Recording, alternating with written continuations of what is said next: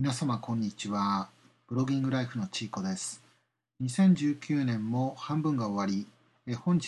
7月1日から後半に入ります。ブロギングライフでは先週の月曜日6月の24日からサイト運営ニュースレターの発行を開始しました。えー、基本的にはメールマガジンで投稿して、えー、記事も合わせて投稿する。それに加えて、ポッドキャストを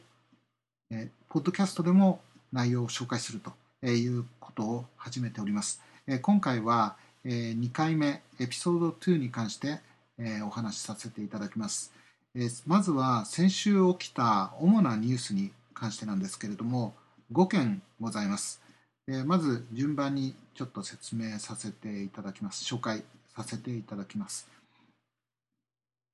1つ目は Google サーチコンソールの URL テストツールに新機能追加です。でこれはあのご存知の方も多いかと思うんですけれども、サーチコンソールには、え URL 検査ツールというのがございます。でこの URL 検査ツールを使いますと、えクロールしたページの HTML がを表示することができます。でこの HTML を表示したときに、えー、これまではなかった機能なんですけれども、今回追加されたのは、そのコード内の例えば文字列などを検索する機能、サーチボックスが1つ追加されました。でプラス、そのコード内の例えば一部のコードを選択したときにそれをコピーするためのコピーボタンというのも追加されました。検索とコピーの機能が今回追加されましてこの機能を使うことによってコードのチェックや検証が素早く簡単にできるようになりました。2つ目のニュースは検索結果のナレッジパネルのソーシャルプロファイルのマークアップの廃止です。でこれはあのナレッジパネルというのはどういうものかというと、えー、Google の検索を行った時にパソコンの場合は右側のサイドバーに、えー、例えば企業それから人有名な人場所物事などを検索した時にまとまった形で情報が表示されることがございます。でこの表示をナレッジパネルと、呼びます。で例えばですね Google という名前で検索した場合には Google さんの会社の概要とかなんかが表示されるんですけれどもそれに加えてソーシャルネットワークのアイコン、主な SNS のアイコンなども表示されます。でこのようなアイコンを表示するところで、えソーシャルプロファイル、ソーシャルプロフィールを関連づけるためのマークアップというのを構造化データで行うということを Google は推奨していたんですけれども、今回発表となったのは、そのようなマークアップはもう必要ないという発表が行われました。で実際にはなぜ必要なくなくななくなったかというともうアルゴリズムの方で自動的に検出してその例えば人場所組織会社や店舗でもいいんですけれども物事と関連のあるソーシャルプロフィールを自動的に検出して関連づけるということがもう完全に行われるようになったので必要なくなったという形になります。でただあの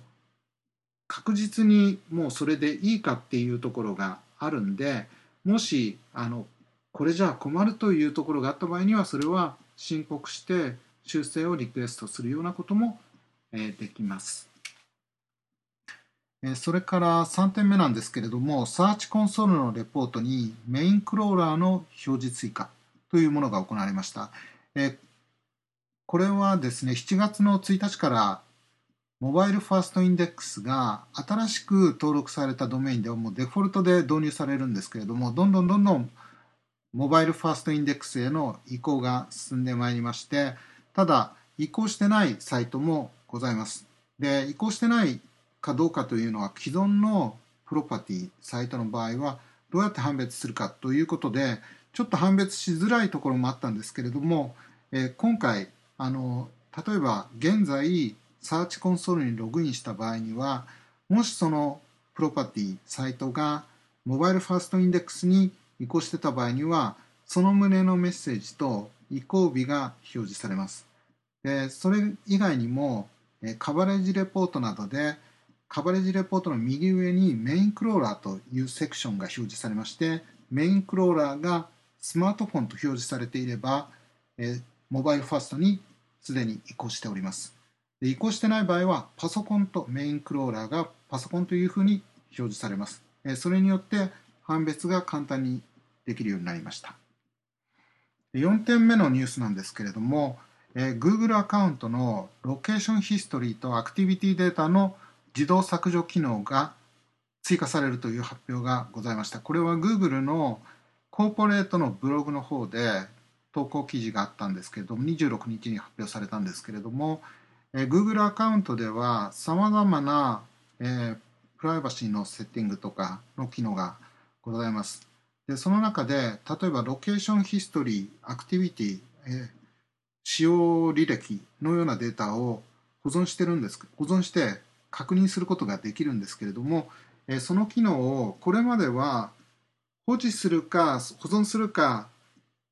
または削除したい場合はもうマニュアルで削除するっていうことができたんですけれども、え、これからは期限を限定して例えば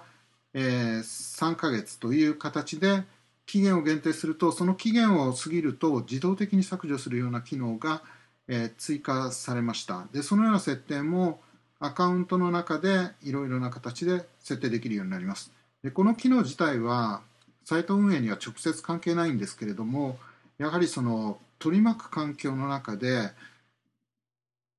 サイト運営を取り巻く環境の中でアカウントのセキュリティプライバシーというものはどんどんどんどん重視される傾向が強まってきています。まあ、それだけいろんなことにあの個人の情報が使われるようになってきてるんでそのプライバシーの管理というのもやはり大切にあのなってきてます。そういったところもあのサイト運営でも例えばプライバシーポリシーを表示するというようなことが重要であるようにやはりそういったプライバシーの管理の重要性というのは全体的に高まってきているということの表れです。で最後の5件目なんですけれどもこれは、えインスタグラムの話なんですけれどもインスタグラムが、え5月にエクスプローラーというあの機能の新デザインを発表しました。エクスプローラーというのはどういうものかというとグリッド上タイル上に投稿の写真または動画のものがタイル上に表示される機能なんですけれどもその中で興味のあるものを選ぶとその関連したフィード投稿が表示されるという機能ですで今回発表されたのはそのエクスプローラーを経由して表示されるフィードの投稿の中に広告を追加して表示するという機能が追加されました。でこれのデモ自体はあの YouTube でも投稿しておりますのでもしご興味ございましたらばご覧いただければと思います。であの実際にはそのエクスプローラーのページではなくてエクスプローラーをクリックして表示される順次投稿が関連した投稿が表示されてくるんですけれどもその間に広告が表示される形になります。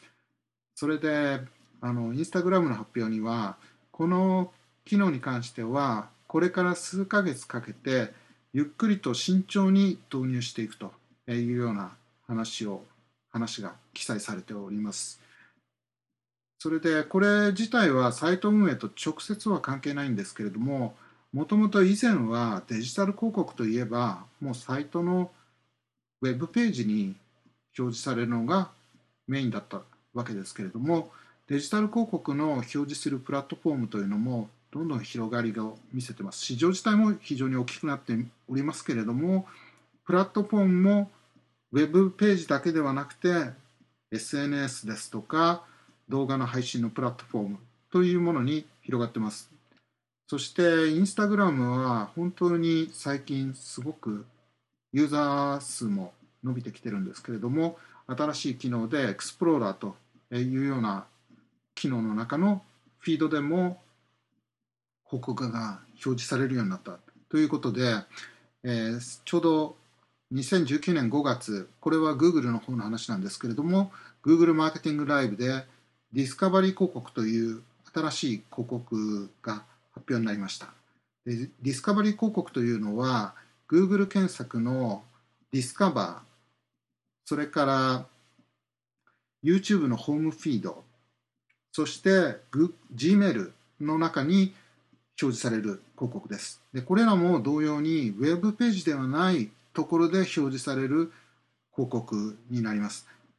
サイト運営を取り巻く環境、サイト運営で広告収益を取り巻く